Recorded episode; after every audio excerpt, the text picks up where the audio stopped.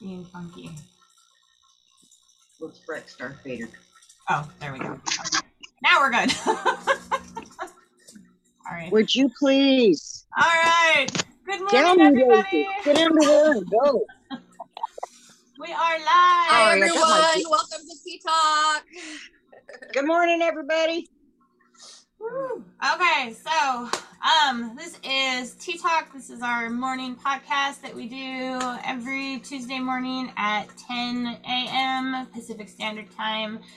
And this, we've, um, today, I'm stumbling over my tongue already. Today we're continuing a mini-series that we've been doing about um, domestic abuse. But before we jump into that, we're going to go around and introduce ourselves personally and what we're each drinking this morning, because, uh, you know, it's Tea Talk. Drink is required. That's right. Um, so my name is Megan Holman. I am a, a transformational life coach and personal wellness consultant. Um, I'm also an apprentice Reiki practitioner. Um, And I'm getting ready to launch um, my coaching program, so stay tuned for announcements about that. And this is my beautiful sister and business partner, Stephanie Siren.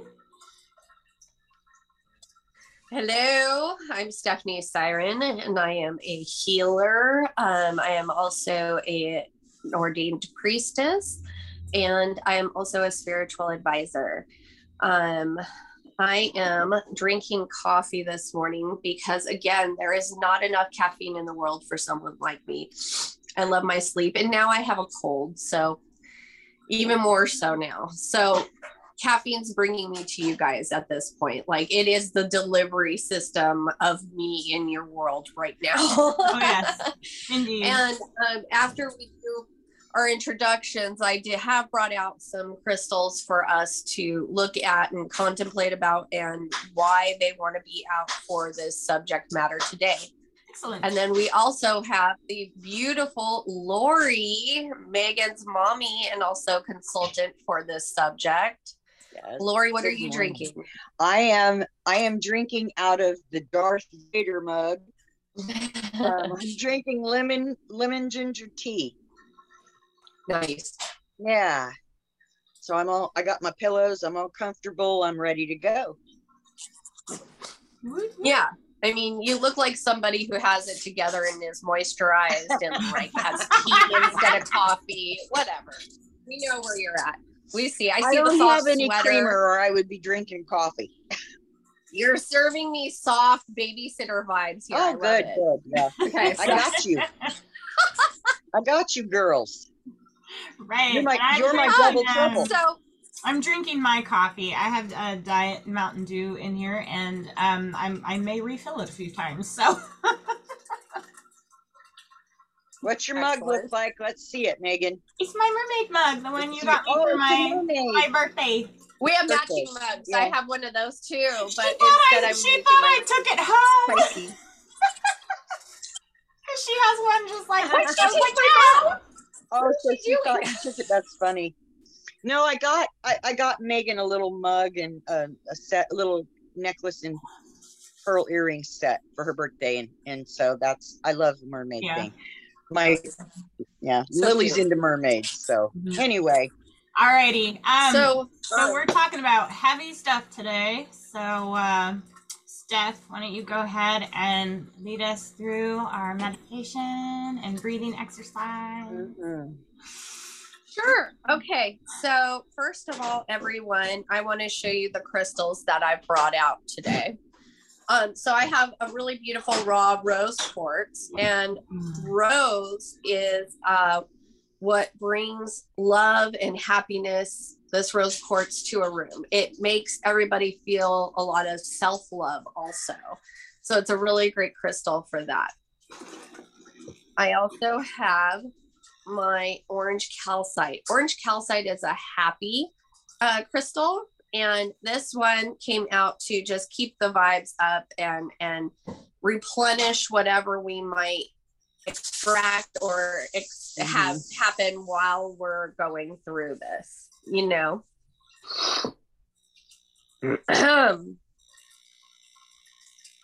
My windows are open also, so you might hear the rain outside. Sorry, guys. Loving the rain, though. Loving it. This is also a type of raw calcite, orange calcite. And the difference between a pointed crystal and a raw crystal is the energies are different. So that's why I brought out two of them.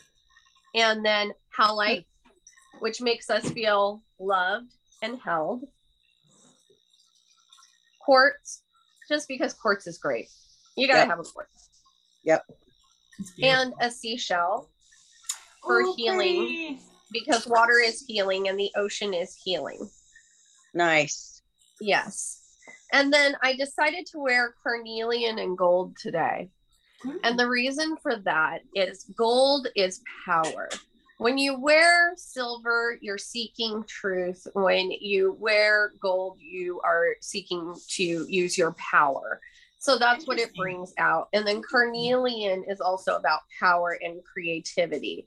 So I decided to wear those today to kind of help us out with the vibes. They're so cute. Everyone, I'd like you to take a really deep breath and feel it right here in your chest when you do.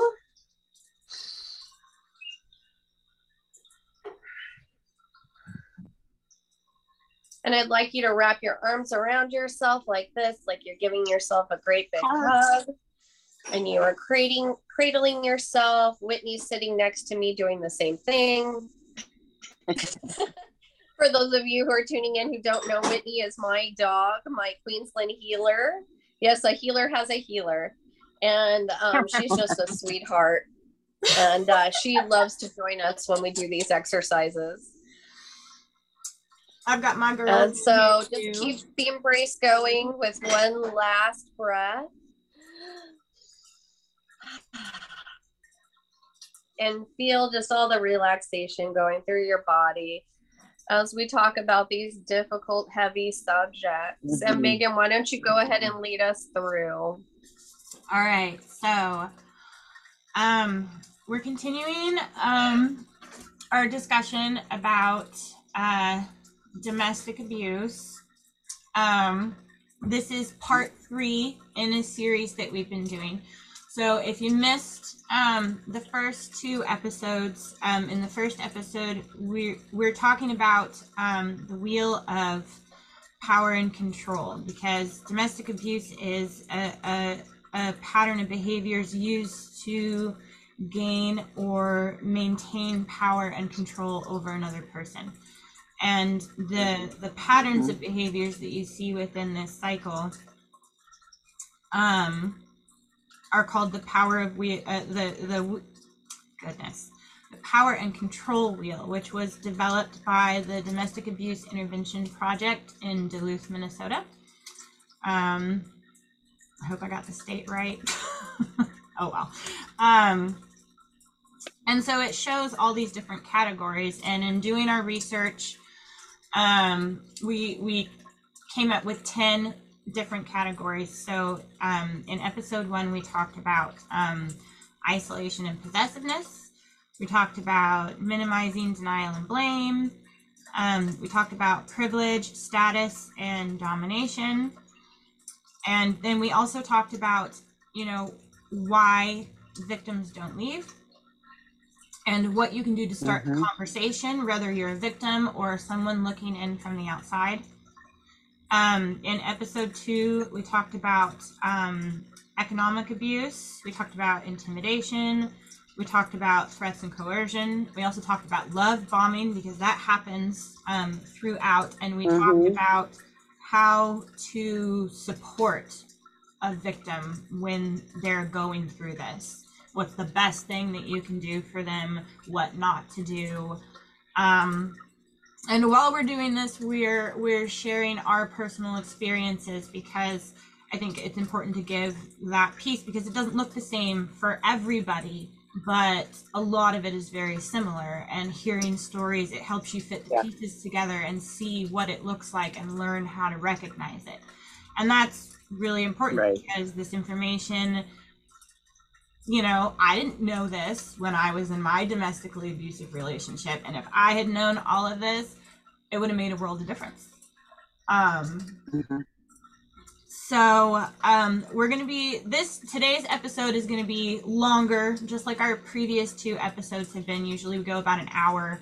Um, today we'll probably hit close to two, but it's a lot of information, and it's an, a lot, it's a lot of important information, and we wanted to put the time into it that it deserves. Yeah. Um, the next so two hang episodes, in there with us. The next two episodes that we have planned, um, they're going to be back to our regular hour. Um, next week, um, episode four, um, we're going to be talking about how to support the abuser, because, you know, there are some of them that can change, um, but it's going to take a lot of work and a lot of dedication. So how do you support them through that process? How do you recognize that they're ready to to, to really change? Um, episode yeah. five is going to be, um, we're going to kind of do a recap, and we're going to talk about some of the experiences that we brought up and why those are red flags.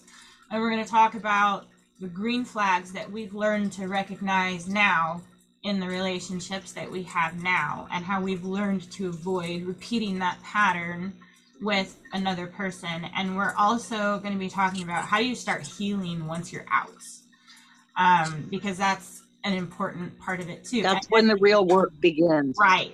And at the end of episode five, I'm excited to announce this, we have a special surprise for you guys. We are going to be playing Kaylee Bishop's song, um, oh my gosh, uh, Rewrite Your Story, or You Can Rewrite Your Story. And we have a personalized recorded message from Kaylee Bishop to play with you guys, and it's going to be awesome. I'm so excited to share it with you guys. It was super sweet of her. Yes, yes, it's that amazing. I'm, I'm so happy to be able to do Yay. This and help promote her song. Like, I'm just, ah, I'm excited about the whole thing. So, um, this week, today, we're going to be talking about, um, emotional abuse. Um, we're going to be talking about using children as a tactic of control and emotional manipulation. We're going to be talking about physical abuse, um, and we're going to be talking about sexual abuse and coercion.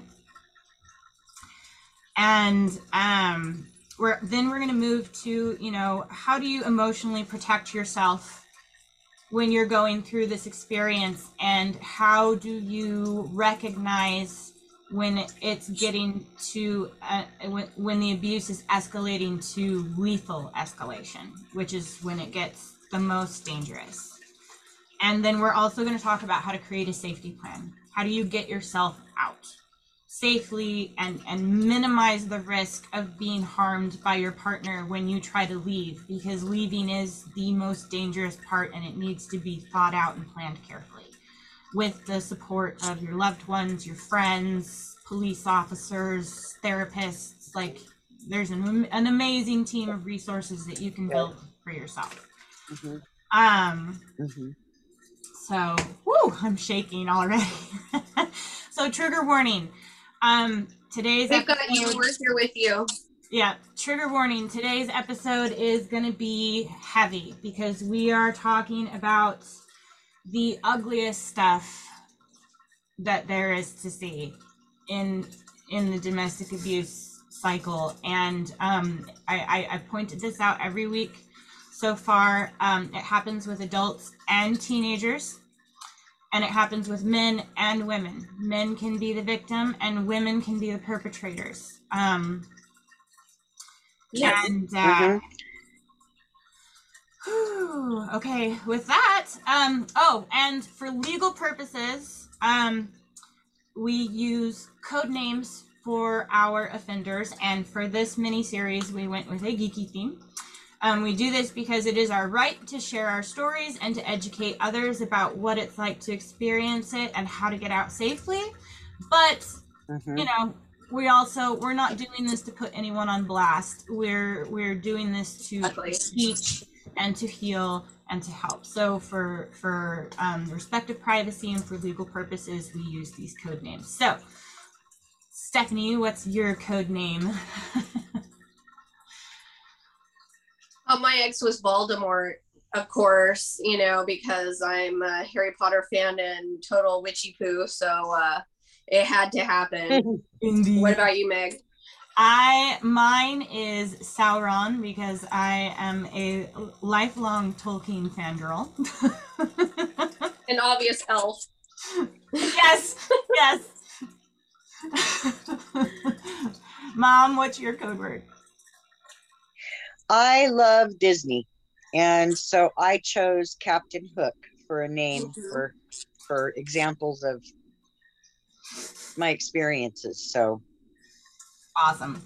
Excellent. All right, well, with that, let's dive in. So we're going from least extreme to most extreme, both in the organization of our episodes and in the patterns of abuse that we're talking about, because typically that's how it happens. It progresses and escalates and gets worse over time.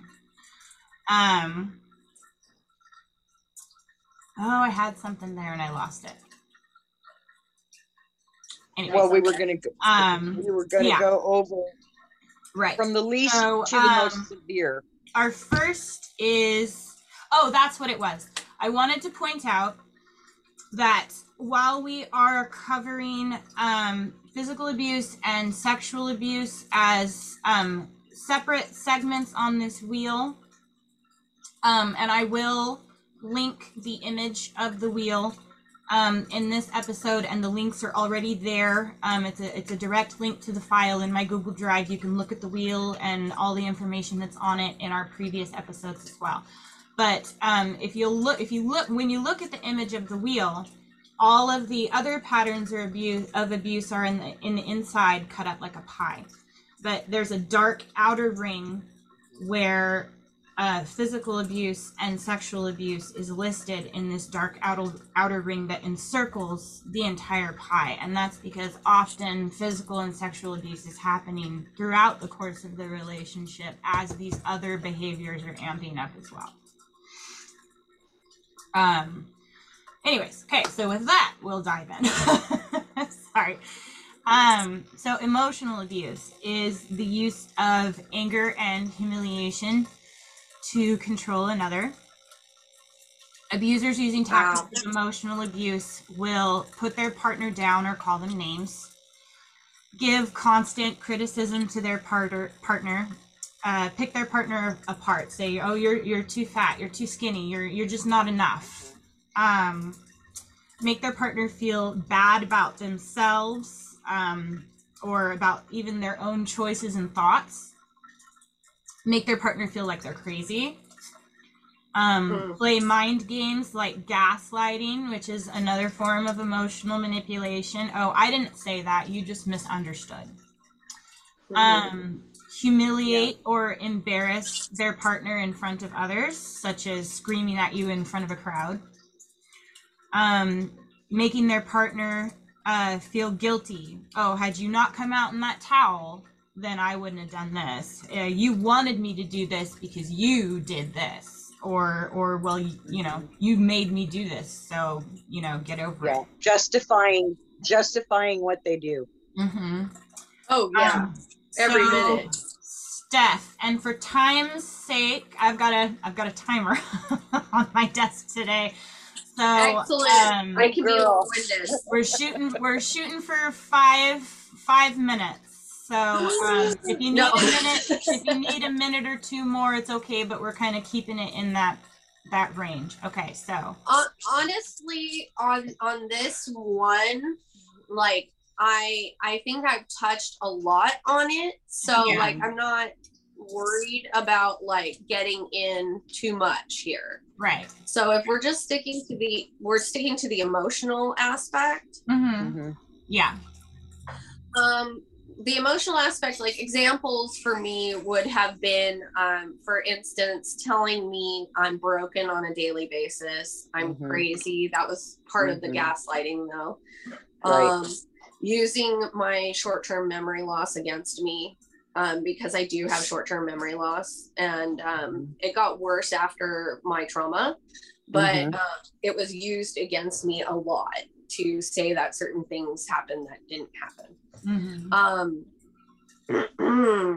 Also, um, looking me straight in the eye and saying, um, well, this kind of falls under the sexual thing too, because um, it was looking me straight in the eye and saying, you haven't turned me on or been attractive to me for over six months. Um, or looking me in the eye and saying, I don't love you anymore. Yeah. Um, these things are not things that you tell someone that you love or care about. You just don't.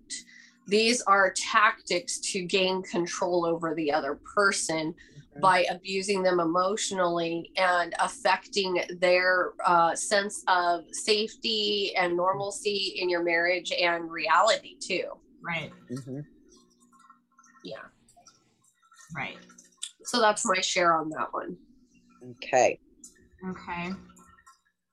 For me, um, oh, there was a lot of putting me down when I when I didn't live up to those, you know, impossible expectations that that were in place that, you know, we talked about in I think last week's episode. Um, mm-hmm. and and it was, you know, any any any time that I tried to do something for me, he could do it better. Um.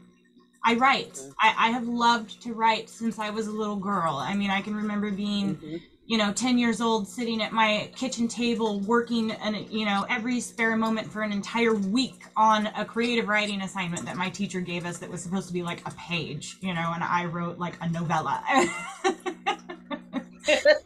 um, which is normal. Which, yeah, I mean, it's normal. I'm learning Megan, to cut it normal. down. But um, We're all but so I would I would write on my laptop for hours at mm-hmm. a time, and seeing me write, you know, he he started working on this novel of his, and it was like, oh well, you know, you don't don't be disappointed when yours doesn't take off because you just don't understand this as much as I do, and I know what readers want, and I was just like, okay.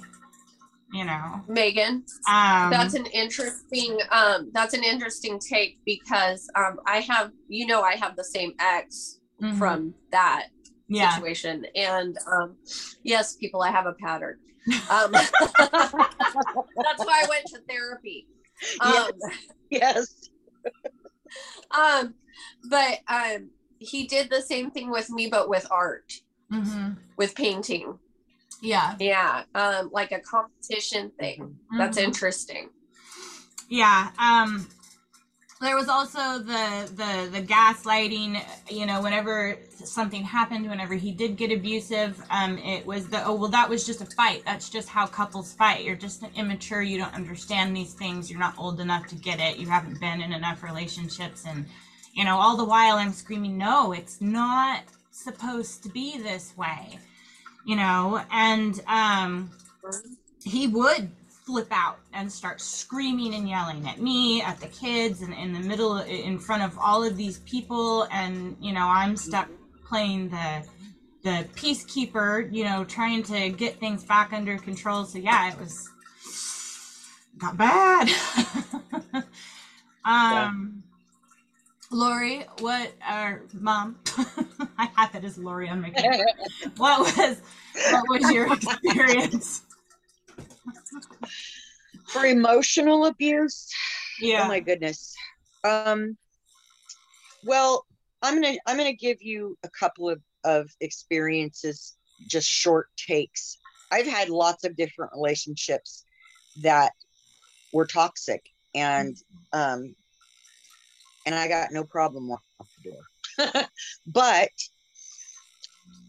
they did use the kids against me. Um, mm-hmm. I was driving, I was driving with Captain Hook, and uh, my daughter said, Mommy, it's cold, because the air conditioning was running. And I was arguing um, with my husband, and he reaches over and flips the air conditioning on high and keeps driving. Uh, it wasn't, that wasn't a target at my child. It was targeted at me. So hurting your kids or threatening your kids, yeah, um, that kind of stuff, they will, that is very common, because what a mother cares the most about is her children, the kids. The right. kids. And that's actually the our next come point before, is, in my, is using children. Yes. Also, also, I, you know, um, I remember um, all of the things that you were talking about, Megan, that being controlled, being put down, it's, you know, everything. It's like they cannot match your the light mm-hmm. that an empath brings, and the narcissist has yeah. to crush it. And that's, you know, and they will use any means possible to do that. Another situation that I got into with another Captain Hook was um, my car wasn't running. And so my son was out, he was out at his grandfather's, and they were doing yard work and cleaning, and they had raked a big burn pile. And so the boys did it, and there was like a can of something, hairspray. Oh, it was or, you know, wasp spray. I remember that. It was wasp spray. And so my son puts his hand up like this to protect his face. His hand was in three, third degree burn, blisters all over his hand. So he went to the hospital. Um, his grandmother put it in ice water and he fainted. But the problem was I needed to get to the hospital. And this man decided I wasn't going. Yeah. And so at that point, I had just, I had just was so sick of it. I took his, took the keys, took his truck, told him I was taking the truck. I didn't give him a choice. And I got in the car and I drove to the hospital, drove to get his wife, Nikki, who was his girlfriend back then, and onto the hospital we went. The blowback from me actually stepping up was big. Yeah. It was big. And, yeah. and, you know, and there was, you know, fighting going on and stuff when I got home. But once I got my son, once I, what, okay. once I got my son, um, you know, he was settled and, and he had, was bandaged and treated and everything. I went out to the car because he was ringing me off the wall. My phone was just, and that's what he did. He would just, it was just rapid dialing, constant, constant, constant. That's screaming, what mine would be like. Screaming, threaten, threaten, threaten. Mm-hmm. And I, I would just open my phone to like seventy-five texts. Yeah. Yeah, yeah. yeah that's what ha- would happen to me. And so when I got out of the hospital in the hospital parking lot, I called him and really stood up for myself and the kids and said, excuse you, but don't you ever, ever try to come between me and my children again, especially in a crisis situation. But he wanted, you know, he wanted that much control over every aspect of my life, how I parented, everything, mm-hmm. you know. Mm-hmm. Mm-hmm. Um, Coming up on five. And, and this, and he stalked me. Mm-hmm. He stalked me everywhere. Yeah. Oh, and, yeah. And he tried to kidnap me from my work. So, yeah, my, um, my ex had G P S on me, Lori. Very scary. Yeah. My, so it my was... ex-husband insisted on GPSing me everywhere I went if he wasn't going to drive me there. Mm-hmm. Captain Hook stood there and explained to me, and I hadn't seen him in three months. Mm-hmm. It was hell getting him out of the house. Mm-hmm. But he stood there. I was just frozen and I was terrified. Yeah. There was so much fear and tears just streaming down my face. I was alone in the office. And so I got up and stepped outside to get him out of my office. And he began telling me about this plan he had for us. He was taking me to Vermont or Virginia or something. And oh, there was just, but what I, what happened was, I saw pictures go choo choo choo choo, and I saw duct tape and zip ties. And then I started really bawling because I knew what he was going to do. He was, and he kept telling me, come to my trailer, come look in my trailer. They use fear. They try, they, they fake kindness. Mm-hmm. They fake being gentle. And, um, and to go through that, you know, when he finally left my house, I had to spend the night at a different, two weeks straight, I spent the night at a different friend's house every night. I yeah. only stayed for, at one place for twenty-four hours and then I moved on. Yeah. And he couldn't catch me because yeah. he didn't know where I was. I just kept moving. Sometimes, yeah. you know, sometimes you have to do those kind of drastic things. Yeah. Oh, I, I understand completely. I haven't, I haven't even told everybody this one even. Mm-hmm. Um, mm-hmm. There were times during my uh, divorce where I was still playing nice and not going completely blocking him because I was so afraid of him. Yeah. I was afraid of Voldemort. So like I would just act like things were just fine. We're just completely mm-hmm. civil and amicable because I was so afraid. Mm-hmm. I didn't know if Voldemort was going to show up on my front porch with a gun and shoot me. Exactly. Know? I got and threatened I still, with the and same I still thing. Don't know. I still don't know. I still live like that. Um, mm-hmm. But I'm I'm saying my truth because this is a reality for so many people, and it's time for all of us to be able to get out. Yes, you know, and um, that's why I'm sitting here doing this. Right. Yeah. Well, that's, I have um, part of your ahead, story, Meg. Mom. Part of your story, Mom, um, brought up our next point actually. So let's jump into that.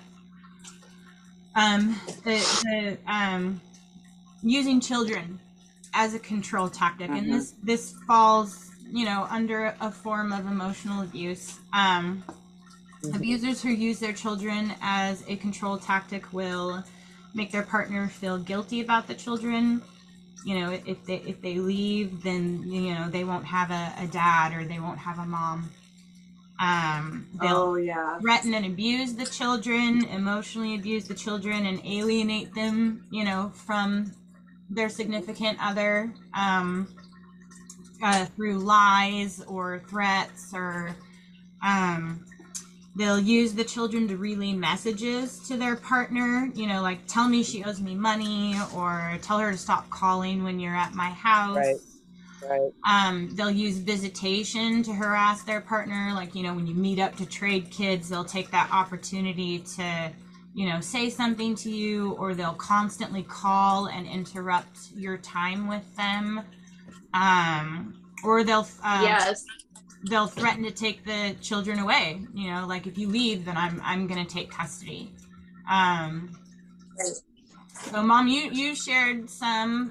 Steph, do you, do you remember Um,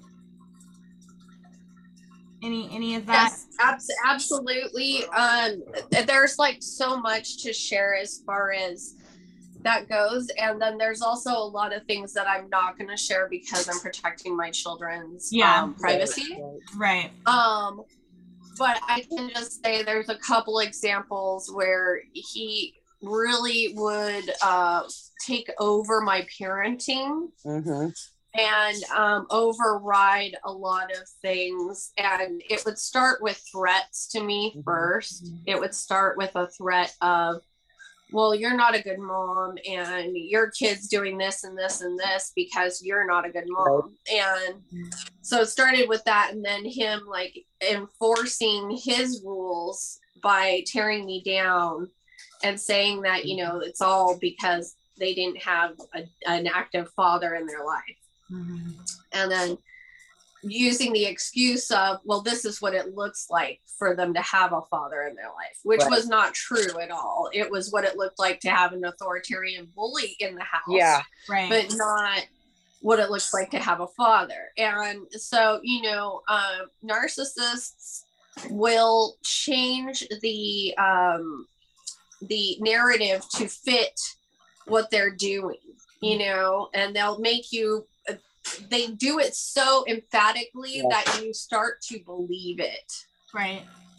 And because it's and all so, part of the grooming process. It right. is. It you're is. being groomed. You're being groomed on how they want you to speak and walk and, and well, everything. And, and the power that the power struggle that we had and the control that he had effectively over the course of, I want to say four years, he effectively groomed mm-hmm. the situation mm-hmm. and, and, and got me to the point where I was isolated from family. Mm-hmm. Then I was started getting isolated from my children because he started like making edicts like, look, this is me and you against the world kind of right. thing. And it was very isolating. And then one of my children left to go live with their grandparents and, and, uh, uncle. And, um, it was part of it. Somehow he knew he had pushed it mm-hmm. so far that my child mm-hmm. would leave, because like once that happened, my kids are my everything. So once that happened, it broke me in a way. Yeah. And yeah. I hurt so bad. Like he had me right where he wanted me. Because mm-hmm. every morning I was waking up crying, going, I just want to die. Like, I don't have any other purpose in life. I can't effectively parent my other child who's special needs. Right, right. I can't effectively be a wife. I can't effectively do anything because I'm just so crushed. Mm-hmm. Yeah. And, and like, what what's easier to, to mold and manipulate than somebody who's in that position, right? And then it happened again later on with my other child when they couldn't take it anymore. Mm-hmm. And so by then, the only child left was another child of, of our, his. And once they left the situation too, then it was like there were no kids for me to stay for. Right. Like it yeah. really was. Yeah. That was it. That was the uh, the... straw that broke the camel's back for me right. was the children. Right. Once the kids weren't in the picture and I didn't have to keep a facade of, oh, the happy, loving family. Uh-huh. Like once that wasn't left for me to carry that burden anymore of trying to keep that going, uh-huh. like I was done.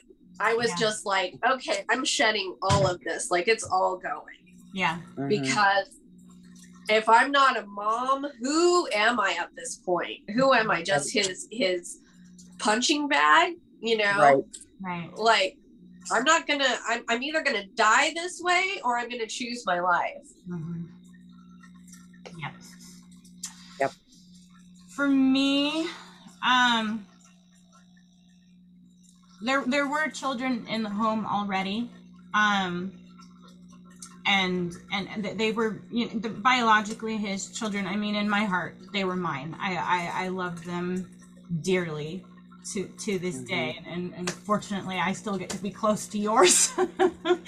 um, but um, you know, there. I, I remember um, early on, he. Uh, he he would uh, he would manipulate my emotions by saying. Um, talking about the, the, the mother of his, his younger girls or his younger children who had been, um, his previous relationship and, and talking about, um, you know, well, uh, you know, what if, what if she wants to get back together? I mean, it would be in the girls' best interest for their, for their parents to be together, but I don't know where you would go. What would you even do if that happened? And it would panic me because I was an hour away from my family, completely isolated. Um, mm-hmm. And then early on, um, one of the major conflicts that arose was that I wanted a child of my own. I wanted to carry a child in my body, birth it, raise it, like that was my dream. And um, I'm, I'm not going to give his personal um, medical information away, but Sauron wasn't capable of having any more children at that point. Um, and so um, we, we'd been together, you know, two or three months at that point, but I, I really struggled with that because I was like, I, I love this person, but if I stay, I have to give up this dream, and I really want that. And so I almost, um, I almost, you know, left because I was like, I don't know if I can give that up. That's so important to me. Mm-hmm. Um, uh-huh. And so he came back to me and said, um, well, uh, you had talked about being, uh, you know, getting a donor if you didn't meet someone. So why don't we just do that? And, and, you know, I'll just pretend that, um, you know, your baby was around before we met. You know? He want, yeah, he wanted to adopt. Mm-hmm. Right. So, um, so he was like, okay. And so I started setting, I started setting money aside. I started saving up, and there came a point when things got bad, and I did go and stay for a week at my mom's house. And when I came back, because I had left to take a break and, and think about everything, mm-hmm. when I came back, suddenly he wanted to get married. He wanted to, he wanted to, you know, start the process to have a, to have a, a baby, and I'll adopt him. And, and, you know, and so I, I, you know, and things were better for a while. And so I was like, okay. And then the procedure worked very quickly. So, but then as soon as I was pregnant, things changed again.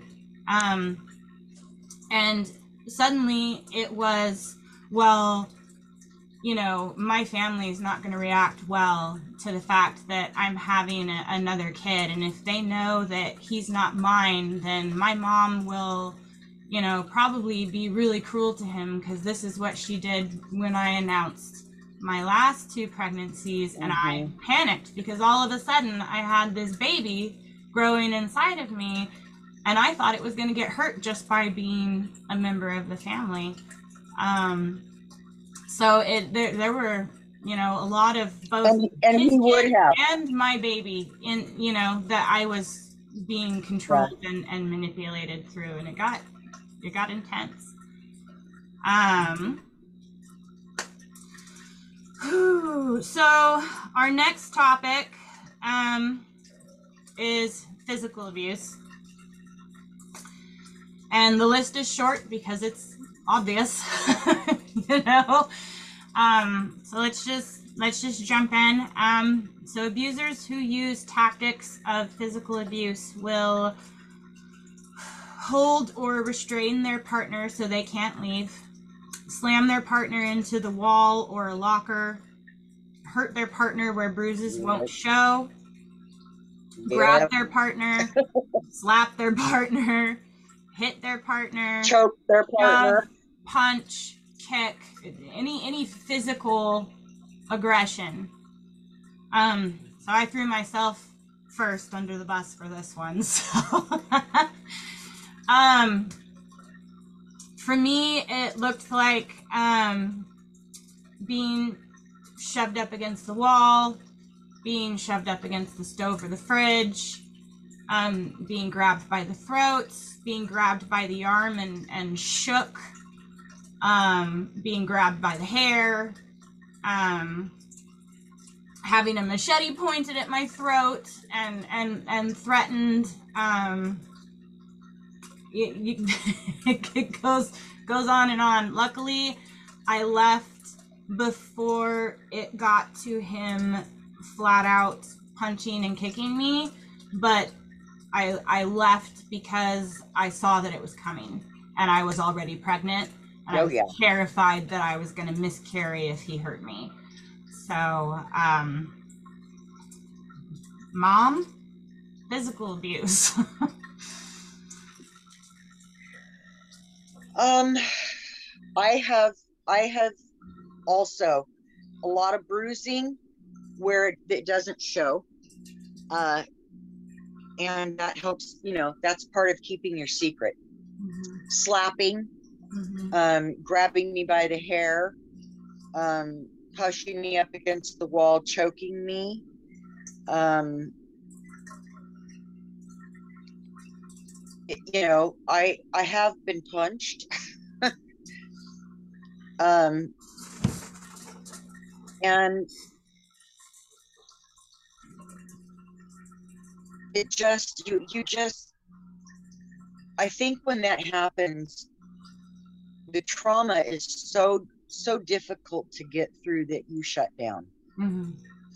So you stop feeling, because feelings are expensive when you're in that kind of a, a relationship. Yeah. And, um, and so you, you, there's, there's a part of this process where you just go numb. Mm-hmm. You just go numb from all the abuse. It just, it, you know, it, and they, and one of the, the, the emotional disassociate. Yes. Disassociation. Yes. I did. Yeah. I did major. I did do. I did do that. Yeah. Um, just, it's a survival tactic that we use, and you know, just um, get through the hour. Just get through the day. That's your only focus.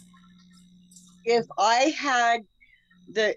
The guy that the guy that stalked me and tried to kidnap me and everything, had I not had my son living at home at the time, I would have been hurt very badly, very badly. I'd like to share something about um, disassociation, um, because Megan, you had just said something that was still somewhat in tune with your person when you say just make it through the day. Mm-hmm. Yeah. Um, mm-hmm. I got to the point of survival, yeah, where there wasn't even that thought anymore.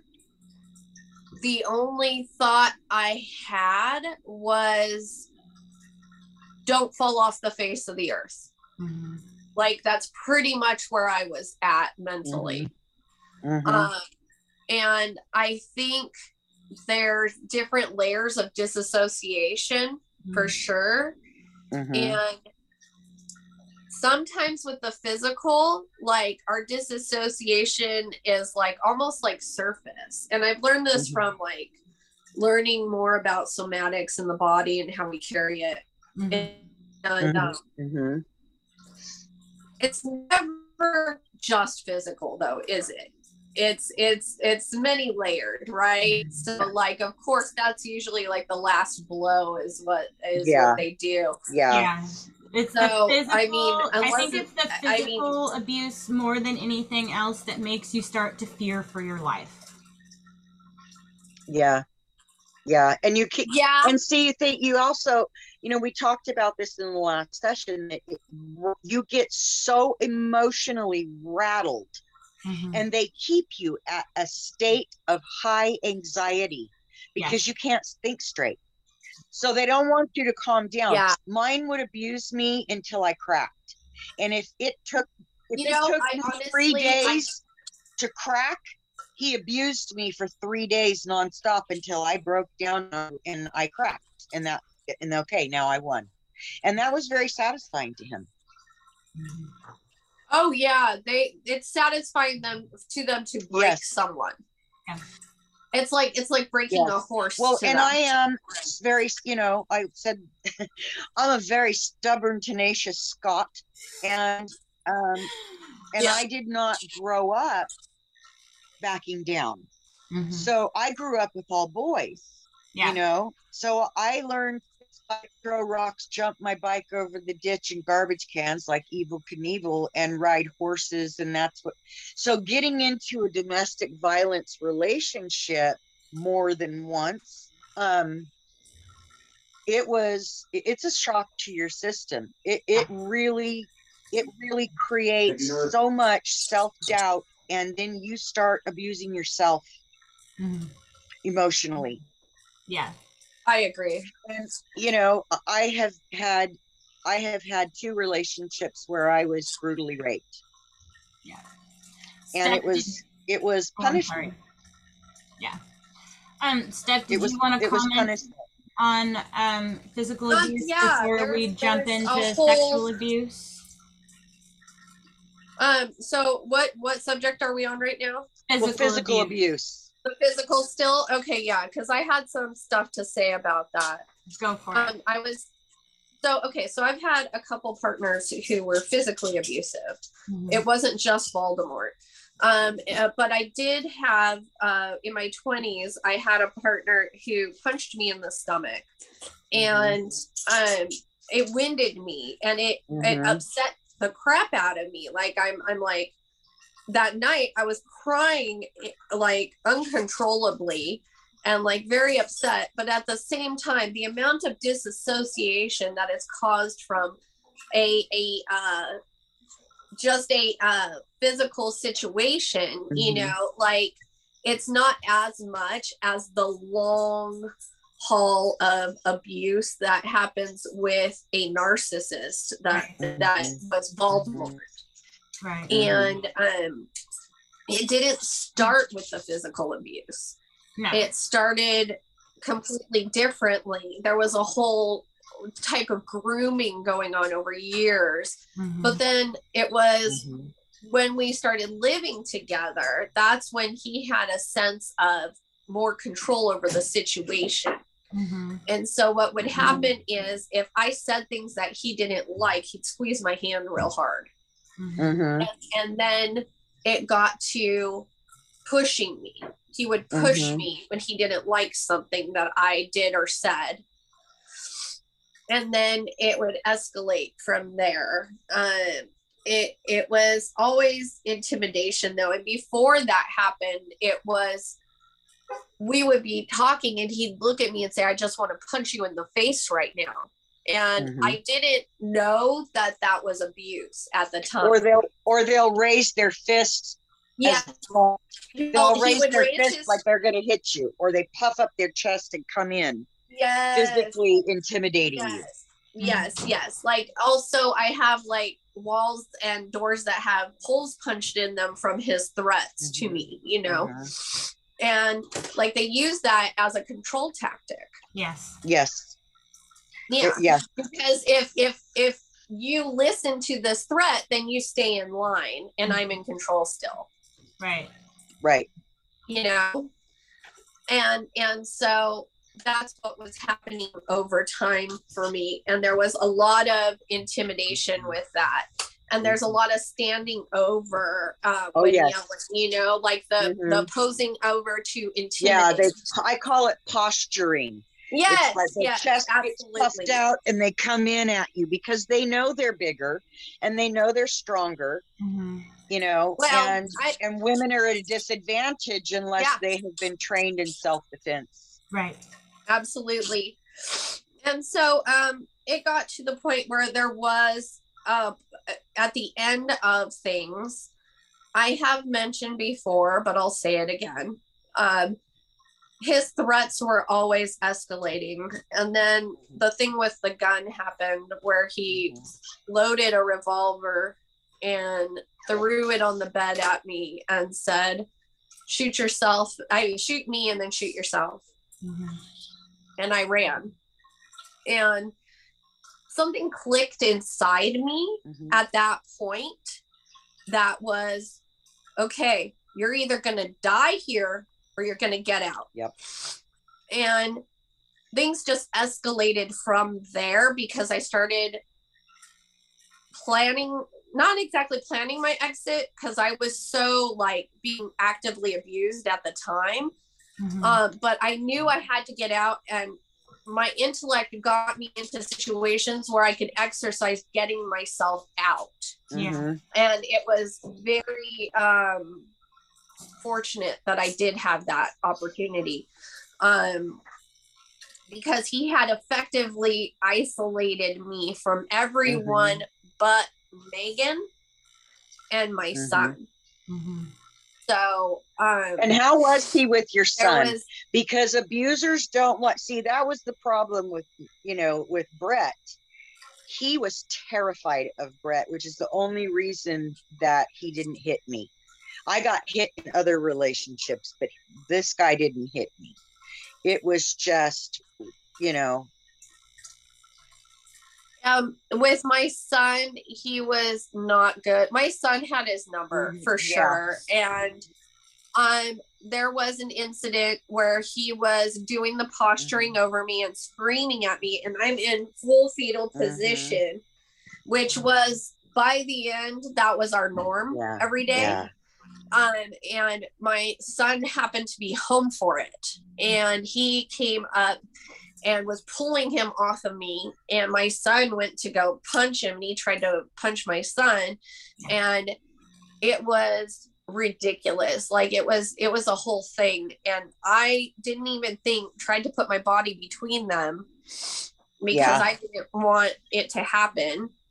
And, um, I had already lost all respect for him, and I didn't yeah. even know what to do at that point. Right. Like, right. And it was just like, everything was crumbling around anyway, because like, I, I couldn't, I couldn't continue with the uh, immense abuse that was going on every day. Mm-hmm. Right. Uh-huh. Um, all right. So our final behavior pattern before we move into um, emotional protection and our exit plans is sexual abuse and coercion. Ooh. So that's yeah. this is a tough one, girls. Deep breaths, ladies. I'm I, I'm sharing something new that I just remembered during last week's episode. So woot. Oh my. Okay. Well, I'm sharing things that some people probably know nothing of, that um, it's important because coercion is real, and it's a real thing. And so is blackmail. Yes. And so is uh, uh, ultimatums. Yes. And mm-hmm. it definitely needs to be talked about, because there were things that went down that weren't kosher. Yep. Mm-hmm. All right. So. Ooh. Abusers using tactics of sexual abuse will pressure their partner for sex, manipulate or make threats for sex, get their partner drunk or drug them for sex, share intimate details about their partner, about their partner or brag about their sexual relationship. Yep. Uh-huh. Compare their partner to their past partners. Yep. Flirt with others to make their partner jealous, mm-hmm. purposefully get their partner pregnant, threaten to take the partner's children away, or rape their partner, um, which is called uh, intimate partner rape. Um, I have a list of names, but does anyone want to go first and just get it over with? I'll give I'll you do that it. option. I'll jump okay. in. You guys, you guys catch your breath a minute. Okay. Um. All right.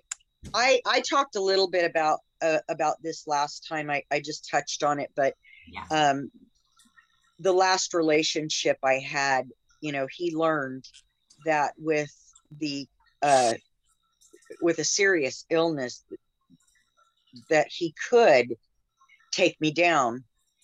Um, by making me sick. He read books, he got into it. I thought he was doing it because he wanted to help take care, you know, help me when I wasn't feeling good. And no, he learned that he could, he could do this to me. So he would crash me. I call it crashing because it's mm-hmm. what it's an Addison's crisis is what it is. And it is deadly and life-threatening every single time.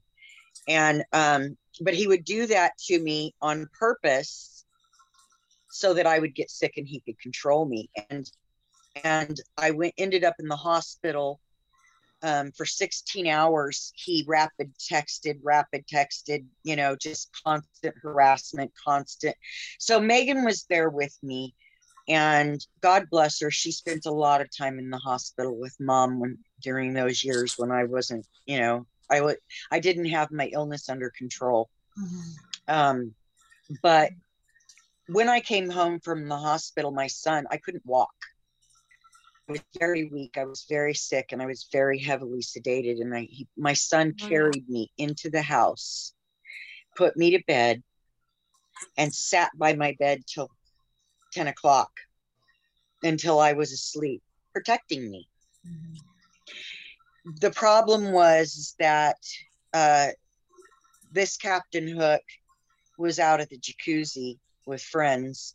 And when he came in, he decided that it was time for sex. And he did gross, horrible things to me and made me do things. And he brutally raped me. And there wasn't a damn thing I could do about it but scream. If I had screamed, my son would have come through that door. Mm-hmm.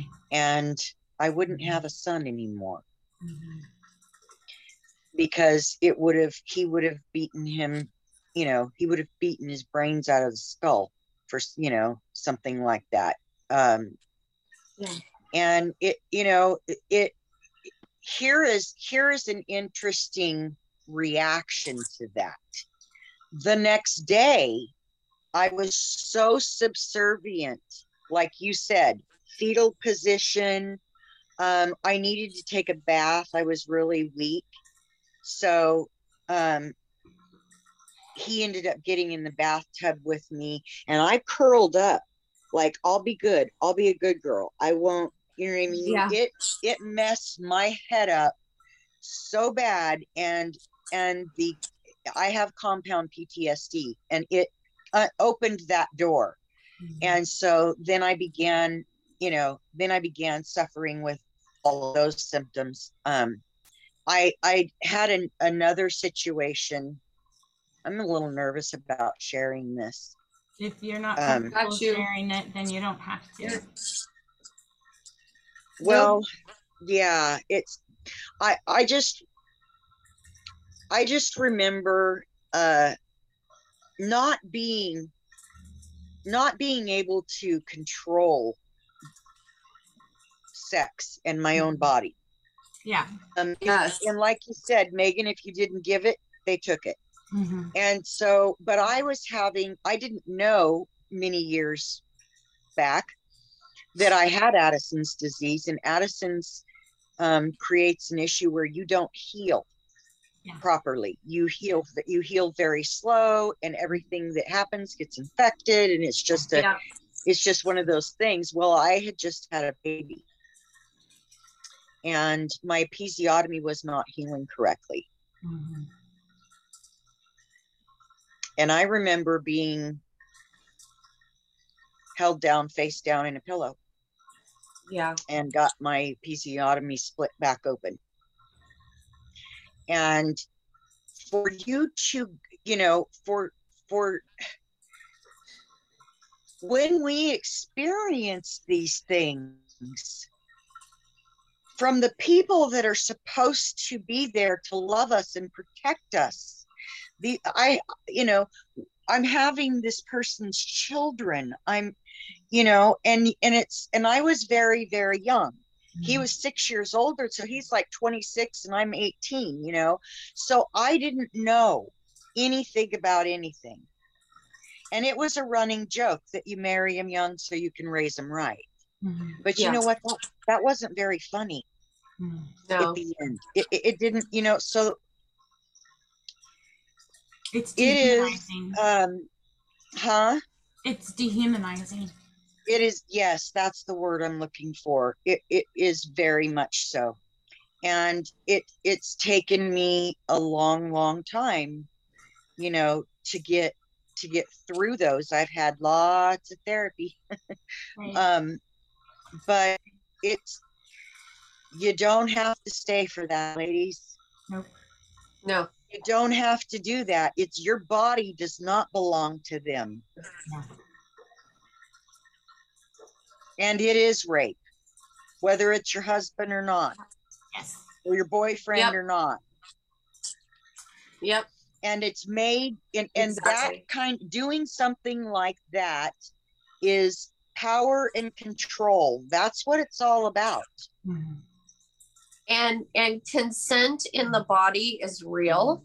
Mm-hmm. And we can tell when our body is consenting yes. to yes. something, because we're turned on, we're open, we're receiving, yeah. we feel safe, we are open enough to be vulnerable. And if that's not happening, then that's not consent. Right.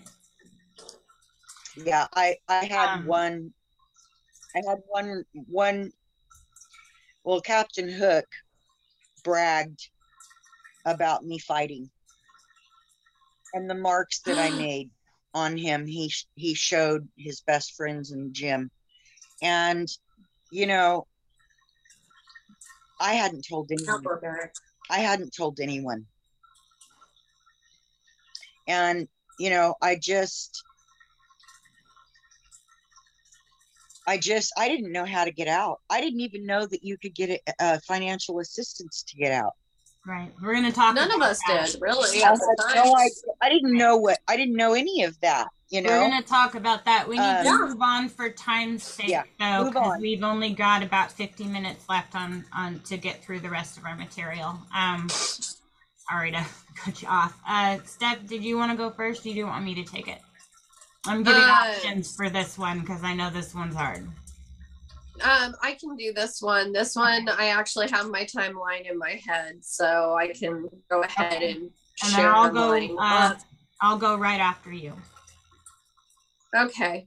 Um, so for me, actually, what you guys talk about is the opposite of what I got.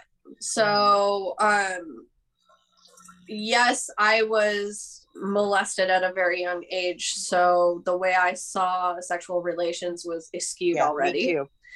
Um, I had pursued therapy, but I had also pursued so many different avenues of relationships and what they looked like, because mm-hmm. being with just one person wasn't safe in my head. Right. Um, I had some relationships that I was with just one person, and it was wonderful at the time, but then like they broke my heart. And so I was in this place in my head when I met Voldemort of, well, if I just let them go, they'll come back to me and, you know, it'll all work out. Mm-hmm. I had very fairy tale thinking about it. Mm-hmm. And um, he had just come out of a divorce, and um, he was six years older than me. And um, he told me that he needed to sow his wild oats. And I had been in open relationships before, so I had just been like, okay, well, at first he courted me normally mm-hmm. and got me emotionally involved for about three months. And I didn't know until later that during those three months, he was cheating on me the whole entire time. Right. Um, with multiple people, putting me in danger.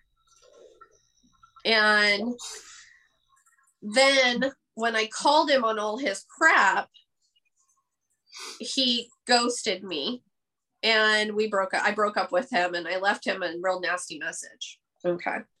So then he decided to play it this way and was like, okay, we're friends for a while, because he knew that something was pliable there. Like he had some kind of untapped well there for his, you know, energetic vampirism, as we'll call it.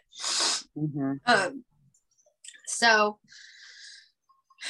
by the time we get back together,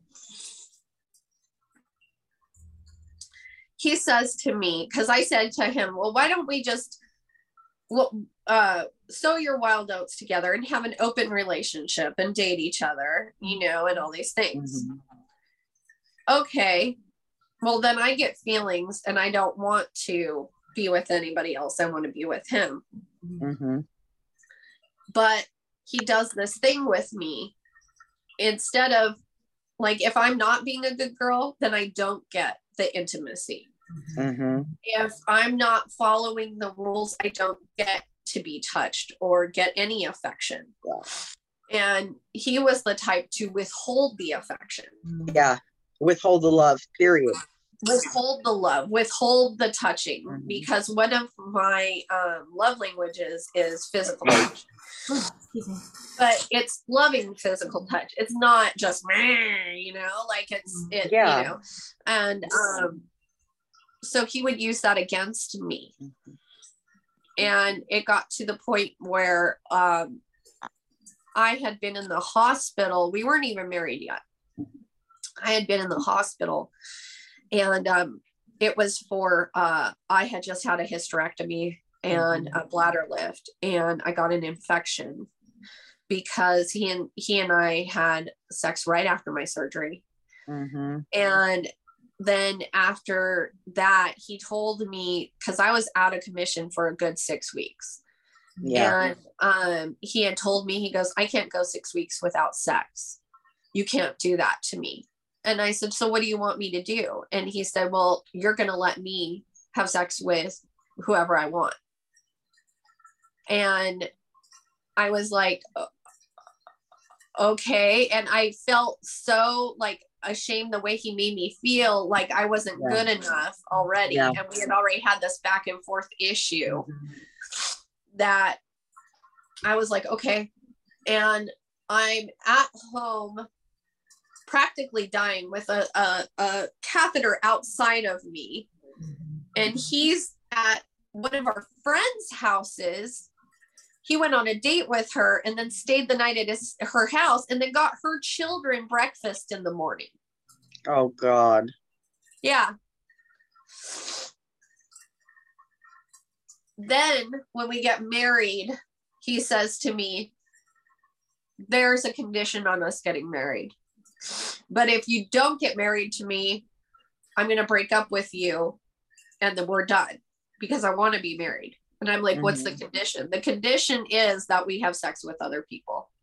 The condition is, is that we have other people in our bedroom because this is not enough for me. And you know that. And basically I was being told I wasn't enough. Mm-hmm. Yeah. And then at our wedding where we, we eloped with and had friends there, a couple friends there. And he told everyone there the day of our wedding that we did that. He was bragging. Yeah. He would brag about me in such gross ways sexually and objectify me in group settings and then also to my friends, and always would make these off-color remarks to sexualize me in front of others. And then when we were in private, he would isolate and neglect. So I wouldn't get what I needed when we were behind closed doors. And he did that on purpose. That was all a manipulation to keep control. Right. Right. Yeah. Yep. And um, it got to the point where we weren't even having sexual relations anymore. He just straight up neglected me and um, would tell me awful things. And then he would blame it on a porn addiction. And then he would blame it on other kind of addictions. And then he would mm-hmm. say, well, I'm just not doing what he wants enough.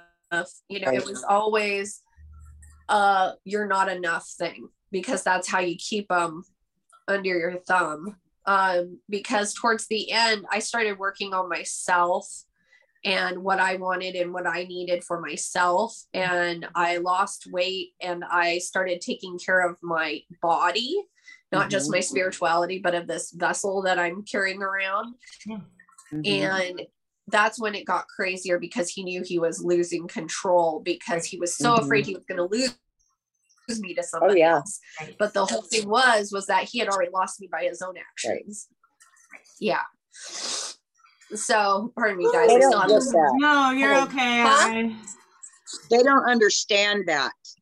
No. Yeah. That they, that you know, it, because it usually takes us a t- couple of times uh, to get out. I left. On um, average, I left, seven I left times. My first marriage when Brett was Brett was. Gosh, in fact, I was pre- I was about five months pregnant with Brett, and I took. I took Megan and my little dachshund and my pregnant tummy, and my sister and her husband uh, drove to San Diego and picked me up, and I went back home for a while. But so I went back, me. I kept going back, but you have to, you know, my mom gave me some really good advice one time. And it was for me. She said, stay until you're done. If you're not gonna, if you're not gonna leave, it'll get stay, worse every time you come back. Yes, stay, right. yeah, stay until you're done means, and I want to clarify that. When you're done emotionally, when you're done, you're done. Mm-hmm. You know when you're done. You, you know it. You feel it. You you are. It's a decision. It, it's it's a no go back feeling. Right. And we're going to talk about our, our exit plans at the end, um, at the, in the last part of um, today's yeah. episode. So okay, his so. last ditch effort to sexually, so let me just finish my one. Um, his last ditch effort to sexually abuse me came when I was divorcing him. Mm-hmm. And he came up with this uh, pitch to me because he was losing all his income because I took care of him completely financially, other than his mommy taking care of him. Mm-hmm. And so because of that, he tried to get me to have a cam girl business with him, and he wanted me to be the cam girl. And I said, so let me get this straight. You want to whore me out for money as Online. your ex-wife. Yeah.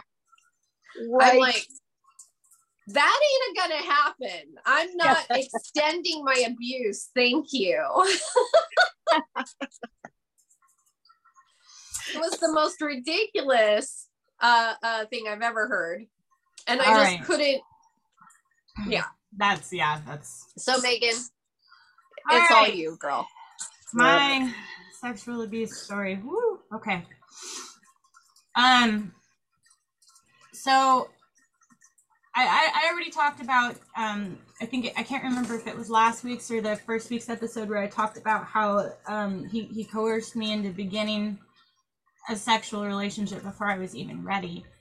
Um, and, and for a while, I, I struggled with it, you know, like I tried to, to um, participate and, and engage a little bit, but I, you know, I just, I really struggled because I had been, you know, sexually abused before, and that was hard for me. And then, you know, when when some of the other abuse tactics started happening, I, I did emotionally disconnect with him, and and because I I was struggling so much emotionally, I didn't want to be touched, and I, I didn't want to engage in intimacy with him. And um he would get violently angry and tell me that um I was putting him in physical pain by not being intimate with him when he was aroused. And me at twenty-four years old, I knew nothing about the male anatomy, so I didn't know, you know, that that was a load of crap. Um, I got told the same thing and bought it too. and um, and would, uh, you know, shame me by telling me that it was my fault that he was having to take care of himself, you know, in the bathroom multiple times a day. Um, that's not normal. No. Yeah, that's not. um, and, uh, you know, it, it would, it would progress. And I was confused because, um, even when I, even when I didn't want to be intimate with him, even when I was submitting because I was afraid for my safety to say no, that I, I was confused that my body reacted anyways. I didn't understand my own body's defense systems, or that that's normal, that your that your body will, you know, react to protect yourself. Mm-hmm. Um, but it, it was confusing to me. And if it was, um, if it was painful, and I, I started crying and, and asking him to stop, he wouldn't. And my dog would jump up on the bed and try to attack him to get him to stop, and he would punch or kick her away. Um, this this is what I just remembered last week, that there was um, there was once that um, he put his hands around my throat and started choking me in the middle of it, and like he got really excited about that, and I got scared because I couldn't breathe at the same time that I'm being raped. And, um, you know, then afterwards he asks me, did you like that? Did you like that? And what am I going to say? No, I hated it. You know, I was like, oh yeah, that was great. Um, there was another time, um, it was right after I had my appointment set to go in for the procedure to be, to, um, try and get pregnant. And he started, um, getting like, uh, real, um, antsy and irritated and, and just like getting amped up. and talking about how he didn't like, it felt like I was leaving for the weekend to go sleep with another man. And I was like, I'm, I'm, I'm not, you picked out the person with me. I'm going to see a female doctor. And he wasn't okay with it until I agreed to come home from my appointment and be intimate with him so that it would feel like he was the one getting me pregnant. And I didn't know, you know, what the procedure was going to be like. I, you know, so I went away for the procedure. My sister took me. She went with me, so I wasn't alone. And on the way home, I was cramping and I was uncomfortable and I was hurting. And when I got home, he expected me to go straight into the bedroom and submit. And and when I tried to tell him, can, can we can we wait because I'm I'm I'm cramping, I'm hurting? No, was not allowed to wait. Had to be intimate with him while I was cramping and uncomfortable immediately after this procedure. And when I started, um, you know, once I was several weeks along, it became even more uncomfortable. And his response was to me crying and saying that I was in pain, was to say, well, you're pregnant. We knew this was going to get more difficult, and flip me over and keep going. So it was just nonstop. There were days that I sat in my living room and watched the clock falling apart because it was ticking closer and closer and closer to him getting home, and I For knew him to coming. home. Yep. So. And you know, are you okay? You I'm okay? okay. Yeah, that was like, emotional, but I'm okay. Feeling in with you right now. Okay. Yeah. Okay. Um. So our next topic is about um, emotional protection and escalation. And for the sake of time, I think I'm just going to read through this section because I do want to give more time to talking about um, safety plans and giving each of us an opportunity to talk about the night that we left. Mm-hmm. Um, okay. So for emotional protection and, and escalation, and all of these links are going to be in the bio um, I'm, I, and in the description of the video as soon as it's um, set up to be replayed. Um, okay. So at the hotline dot org, they talk about how one of the most, some of the most common questions that they get asked is, how can I make them understand? How can I make them stop? Can I defend myself? Um, and, and what they talk about is that when a relationship isn't healthy, you know, our natural tendency is to want to try and fix it. We love this person, but abuse is a choice, and the abuser is aware on some level that they are choosing to participate in harmful and controlling actions, and you're not going to be able to communicate or explain anything to this person. At the best, you're going to get minimizing, denial, and blame, uh, you know? Yeah. I don't think they all know they're doing it. I honestly think uh, my, uh, I, I think Voldemort really, truly believes he's okay. Oh, yeah. We're oh, dealing yeah. with I was told, well, I was told, and we'll talk hey, about we'll talk about I'm that a really next nice week guy. too. Yeah. All right. We, we'll talk about we'll I was talk told about I'm a like really nice the guy. levels of severity and the and the thought processes and and other things that come into play with with abuser mentality next week when we're talking about supporting the abuser. Um, but in general, it's it's a hopeless conversation, you know, unless there's willingness mm-hmm. to change. So yep. what they suggest is learning how so many to, different therapists. Right. What they suggest is learning how to emotionally defend yourself instead. Um, and this is actions that you take for yourself um, to uh, shield and protect yourself from the negative aspects of the relationship while you're still there, while you're still trying to figure out what you're going to do, what your next step is.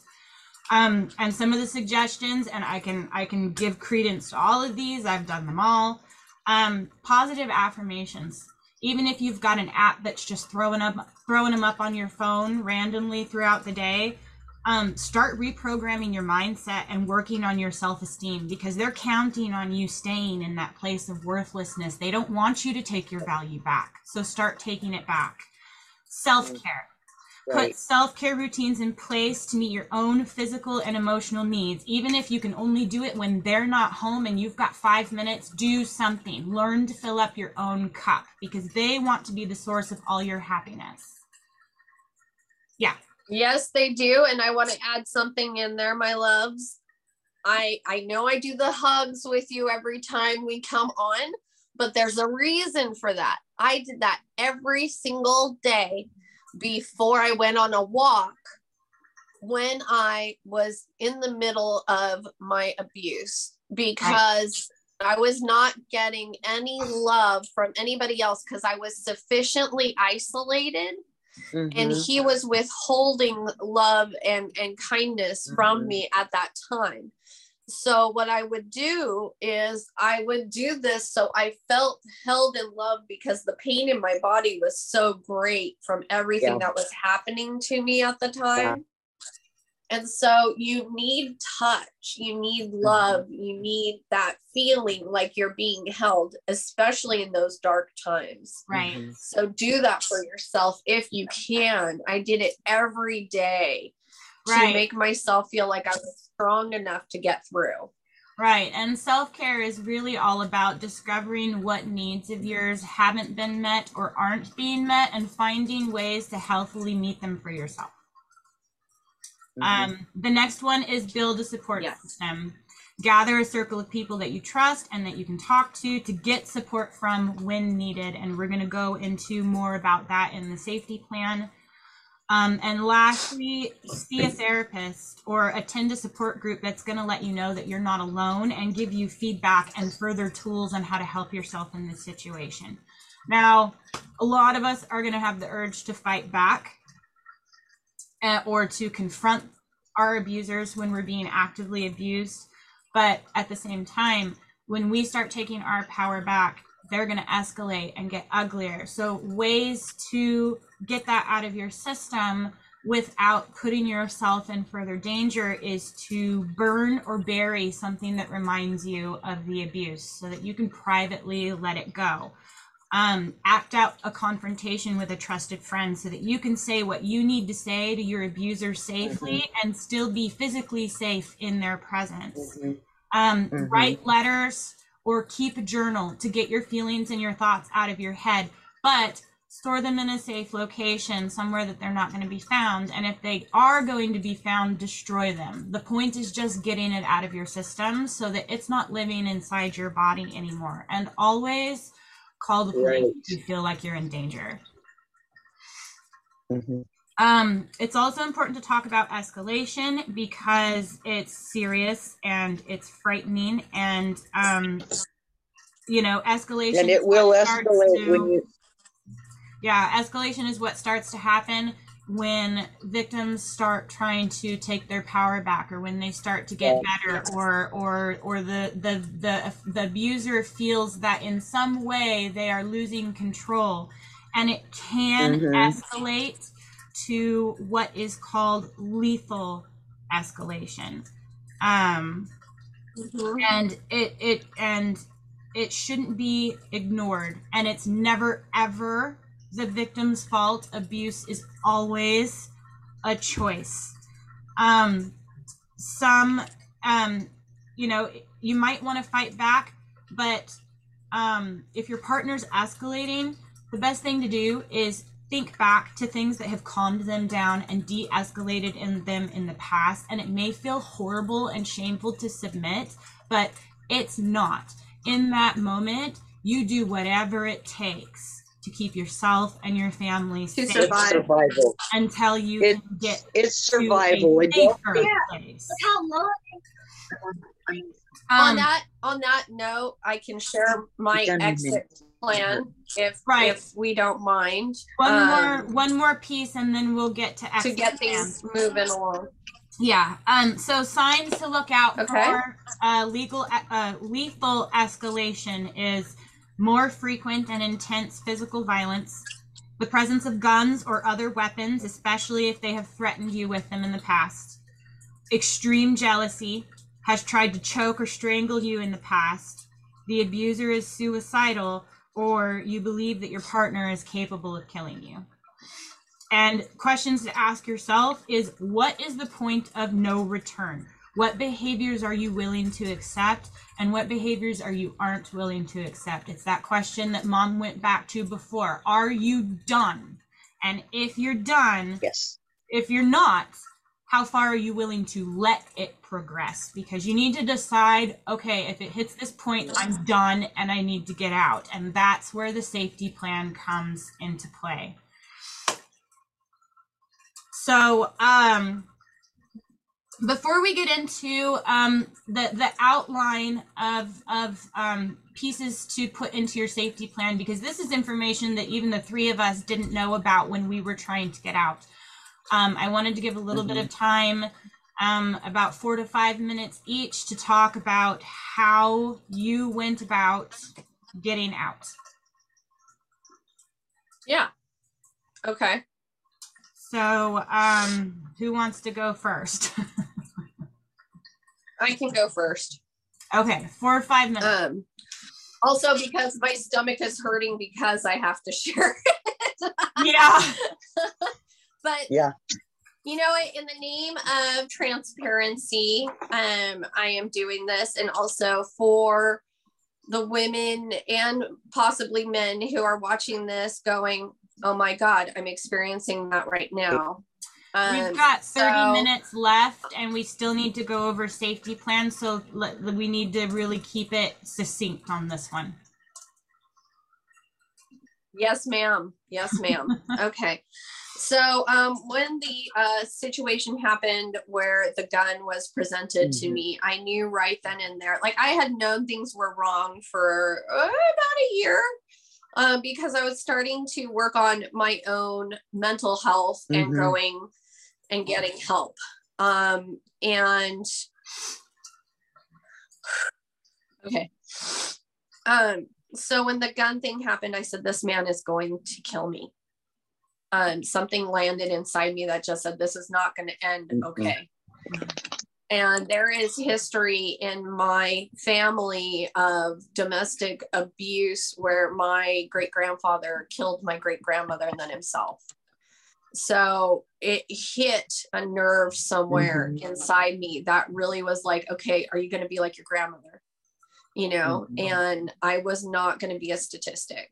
Um, so I am...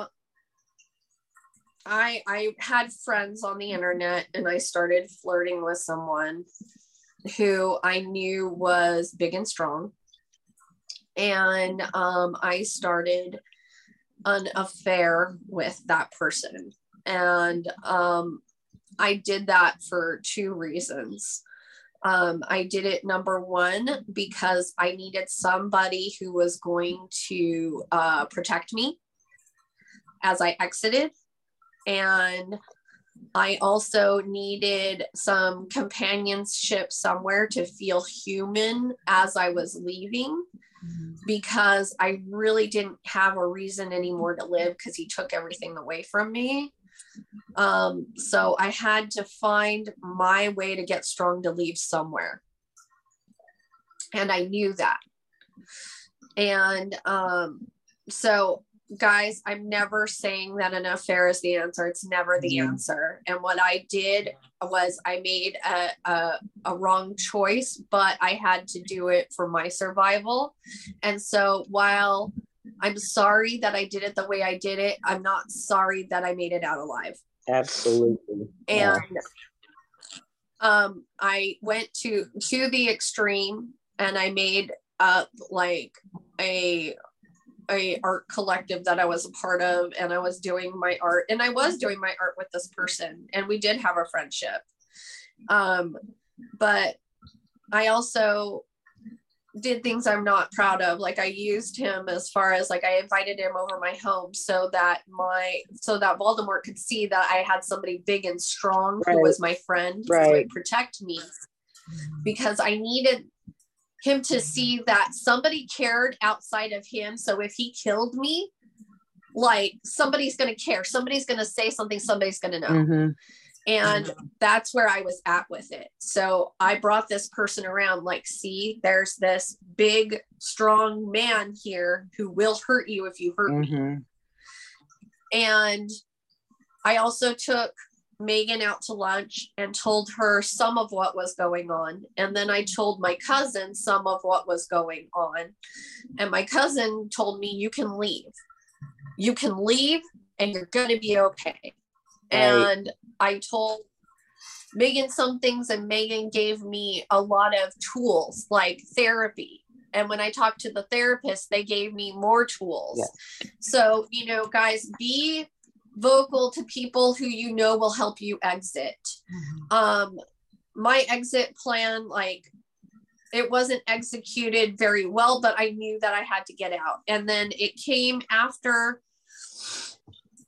a couple months, and um,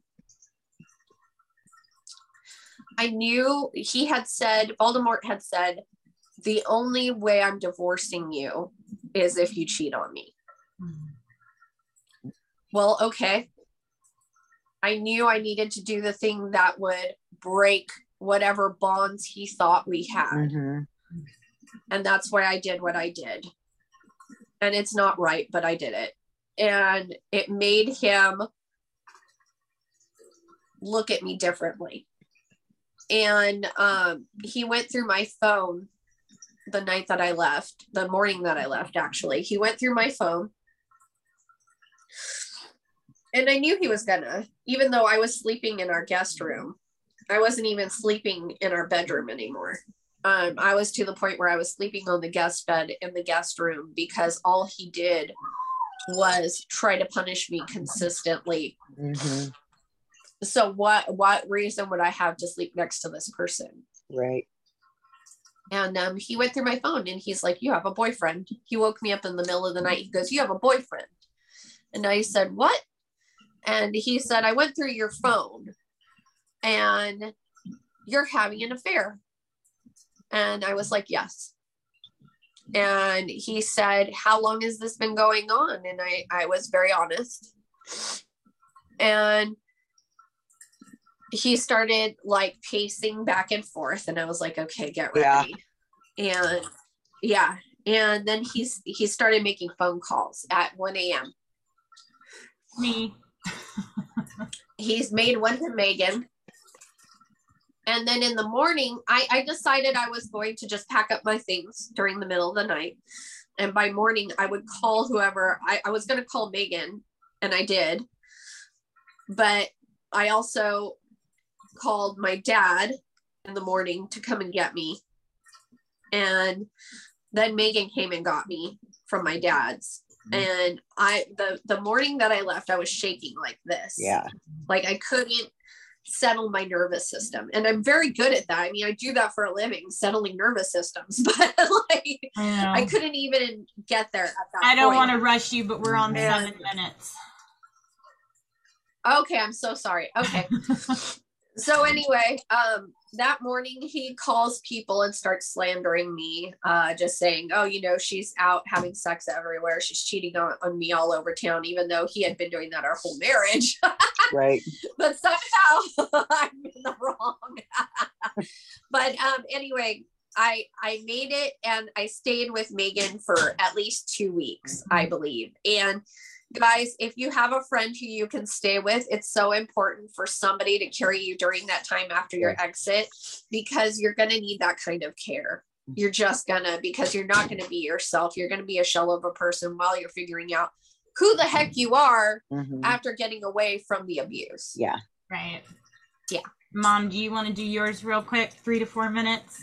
I, I will, I will do mine very quick. Um, I have been involved, oh, sorry, I have been involved in several plans of extraction. Um, when I had to leave, I was seventeen when I, my first relationship where I lived with a guy. Um, and I, I, I called my mom and told her I was scared. I wasn't allowed to leave. I was told, you know, if I can't have you, nobody can. And guns were involved. And my mother said, do you want to come home? And I started bawling, yes. So she extracted me. She called my brother and his wife and my older sister and my uncle. And they walked in behind me when I got off work at nine thirty that night. When I walked in the house, my whole family walked in with me. They took him, pushed him up against the wall, and my mother got in his face, and my brother and my uncle just handled his shit. And my sisters packed everything, I all my clothes, in garbage bags. I left everything behind, furniture. I even left my dog behind. I ran, because that's what you need to do when you're in that kind of situation, is get out. I also have had... Uh, I had a, a close friend that his daughter was in a relationship and the parents were involved uh, because the abuse that she was going through was something that the mother and father did. So that was their family life. And they all, wow. three, they all three controlled her, and she couldn't get out. And so her father called me and said, what do I do? And I said, this is an extraction moment. This is, you know, um, I said, you go get her mother. You both go to her house and show up with the sheriff. And you tell her it's time to go, state. And you put her in the car. And um, that's exactly what happened. Mm-hmm. And I've I've been through those experiences several times. There, it is tricky, mm-hmm. but when you walk, when you have an exit plan, and and you set up an extraction plan, you can safely get out, even when there's guns involved. Yeah. You can safely get out, but you need help doing it. Yeah. There's safety in numbers. So that's, you know. There really is. And if you have family and friends that are willing to do that for you, um, you know, you, you can, and calling the police, um, they just stand there while you gather your things and make sure that you don't get hurt. And document the incident. So, and it creates a paper trail. It documents the incident. Mm-hmm. Mm-hmm. Um, for mine... Mine started, um, there were two instances of really severe physical abuse of his children that happened pretty much back to back. Um, the first happened, um, we were having a birthday party for a couple of the kids at the park, and he became angry about an incident that occurred, but that was handled, and he tackled his child to the ground and sat on his chest and raged at him while he was struggling to breathe. And it took me, pregnant at three months, my mother and my brother, for us to pull him off of his child. And then shortly after that, um, we had his younger children over at the house, and um, I was putting the kids through the bath and cleaning up after dinner, and um, he became angry over something very small and flew off the handle in an instant, and um, physically assaulted one of his children. And I had to, again, at three months pregnant, pry his hands off of his child while they screamed and cried and, and, and melted down, and then physically push him out of the bathroom to lock the door so that I could finish bathing them, get them calmed down, get them into bed, put to sleep safely where they were going to be out of harm's way. And then while and I was, what was sitting on what the, was the rage over, Megan? What did he go, what did he go nuts over on those kids in that, in the bathroom? She used too much hot water. Wow. Um, so as I was sitting on their bedroom floor, I couldn't hear him. I was listening at the door, trying to figure out where in the house he was. I, I sat there contemplating, do I stay and keep protecting these kids that I love so much, but have no power and control over? Or do I leave and protect the child growing inside of me that I have all the power and control over? And I chose the one that I could make a difference for. Um, when I realized he wasn't in the house, I called my mother. I said, in thirty minutes, if I don't call you back, call the police and come looking for me. If after I call you, an hour goes by and you don't see me and you don't hear from me, call the police and come looking for me. Got off the phone with her, packed my bags. As I went into the house for my last bag, and I took just what was within eyesight that I knew I was gonna need to survive in the next week. I, I left everything else behind. Put my dog in the car, put basic necessities in the car. As I came in for my last bag, he was sitting on the edge of our bed. And I saw him and panicked and bolted for the front door. He beat me to the front fence, put his hand on it, and said, what do I need to do? I'll do anything, I'll do anything. And at that point, I just went cold. And I remember looking at him and going, mm-hmm. the only thing I want from you is to let me go. And if you do anything else to hurt yep. those kids tonight, I will never forgive you. And it shocked him so much that he let go and stepped back from the fence. I also had my phone in my hand with your screen, yep. with your I D ready to hit call. And I called and said, I'm getting in the car right now. And I remember you saying, mm-hmm. you have an hour, your brother's here and we're waiting. And I was like, oh crap. Cause I knew that it took at least twenty minutes had... for him to get across yeah. town to your house. So we already um, had, as soon as I got a phone call, we started moving.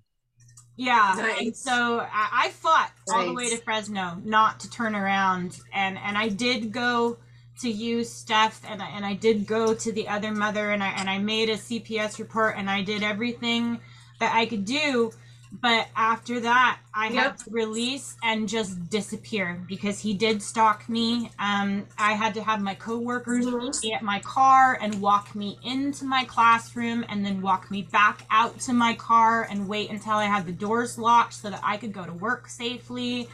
Um, just and anywhere we were in public that he found out I was going to be, I was stalked, I was harassed, I had to have a bodyguard everywhere I went. And finally, I just moved out of town and dropped off the map because I was done. Um, yep. So those are just some examples. um, but in the last well, minutes that we have here, we wanted to give you an outline for what to do to create your own safety plan to get out when you're ready to go. And it's important to remember that this needs to be planned with a system of support.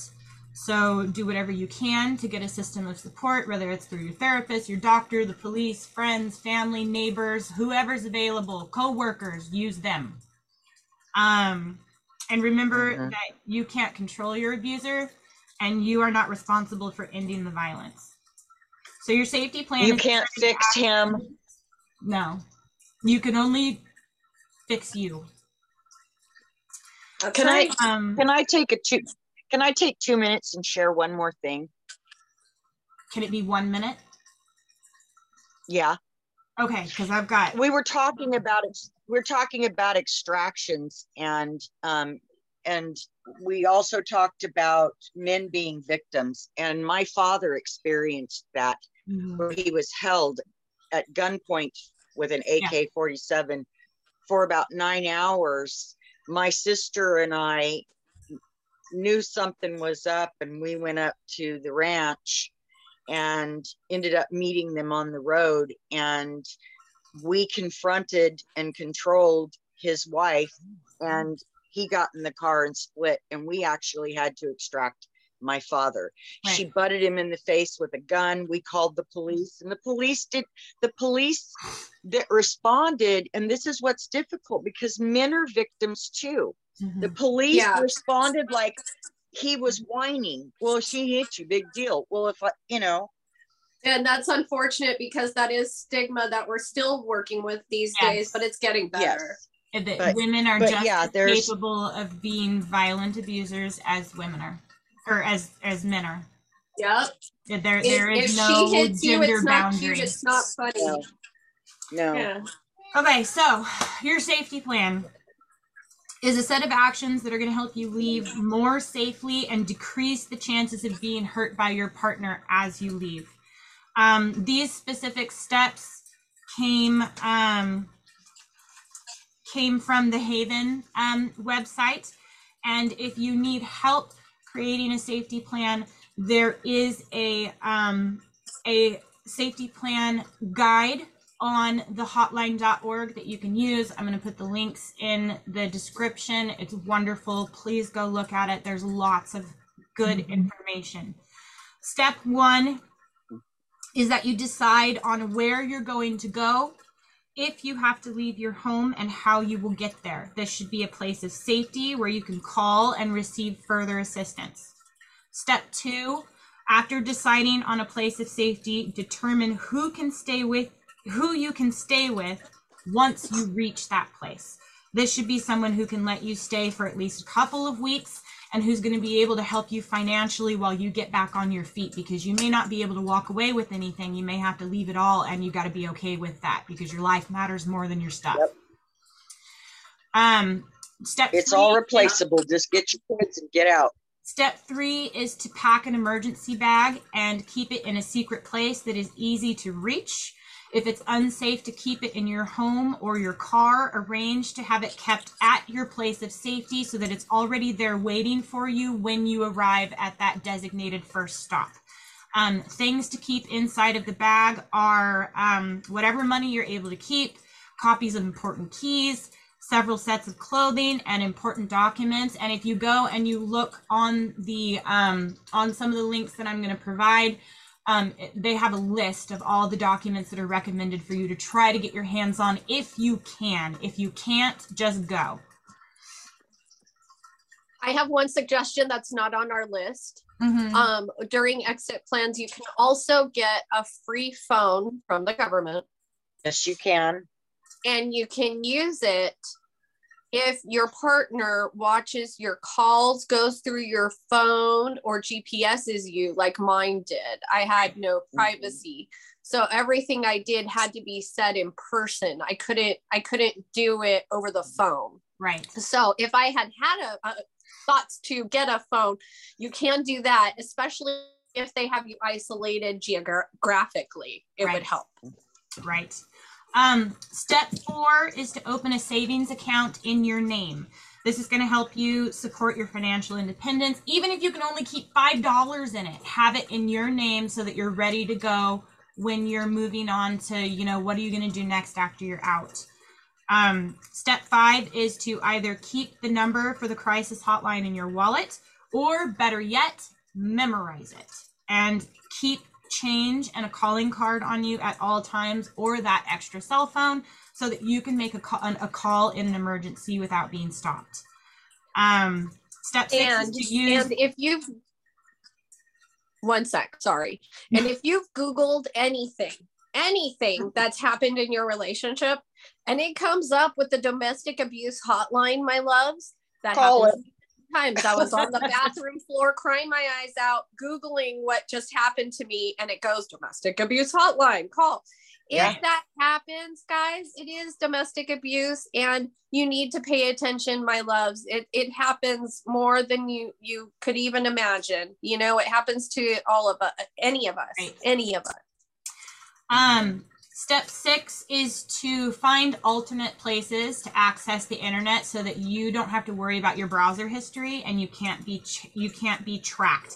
Use the computer at work, go to the public library, go to your friend's house so that your internet activity is able to be traced. Um, step seven is to come up with a code word or a signal with your family and friends that lets them know without tipping off your offender that you need them to call the police. Um, uh-huh. And step eight is review your safety plan frequently so that you are prepared to leave in the safest way possible when the time comes to make your exit. Some extra questions to consider that are great from the hotline dot org's help um, system with creating the safety plan is um, if you need to avoid your abuser on the way to school or work, what are alternate routes that you can take to get there safely? Do you and your partner share logins and passwords to online accounts? Does a trusted friend or family member have access to your online accounts? Has your partner ever pretended to be you online? Have you shared private photos with your partner? Who could watch your children in case of an emergency? Do your children know how to call nine one one in an emergency? What code word can you use with your children if you need them to call for help? And where is a safe place your children could go if there's danger? Is there a room in the house that they can go, or is there a neighbor or a friend's house that they can get to safely on their own to go and get help and get away from yeah. the abuse that's happening? Um, yeah. Again, we're going to have, um, as soon as we're done with this, I'm going to go in and I'm going to create the description and put in all the links, because I want you guys to have this information immediately. Please, please, please, if you're struggling with this, if you have questions, if you're not sure, um, you know, what what to do or, or what you're recognizing, contact us. We'd love to have a conversation. We'd love to help you. We'd love to share more resources. My socials are open for that. Yes. yes. And please, uh, you know, if you, even if you happen to stumble upon this, share it, because the information needs to get out so desperately. And I'm going to have this up on YouTube as soon as possible. Next week, we're going to be talking about how to support the abuser if and when they are ready to make the choice to truly change and get help. And then the week after that, we're going to be talking about red flags uh, versus green flags and how to heal once you're out. Um, yes. So to wrap up for the day, because we only have a few minutes. We used all our time today, but that's okay. It was three minutes. Um, and ladies, uh, hang out on the Zoom for a minute. Don't run away. I think we should debrief together. Today was heavy. Okay. Um. All right. Let me give this one more shuffle here. Whoop! Number one. One popped out. Uh. I see clearly and accurately through divine assistance. Your spirit knows when something is wrong. If your gut is telling you that something is wrong, if something feels off, if you don't feel safe, if if if you feel, you know, fear is not our natural emotion. Shame is not our natural state of emotion. If you're feeling any of these things, listen to your intuition, listen to your gut, start researching, start asking questions, because your body's going to tell yes. you when something's wrong. Even dissociation Absolutely. Tells you when something's wrong, because you wouldn't be numb mm-hmm. if there wasn't something wrong. Exactly. So please reach out exactly. and ask questions. Don't ever just let it go. You are worth so much more than that. Numb is not a good place to be. No. Nope. It's and not a good place so to be. You gotta feel it to heal it. Happiness on the other side that's just waiting and, for you. Oh, absolutely. I'm going to add on to this. My loves, I am only,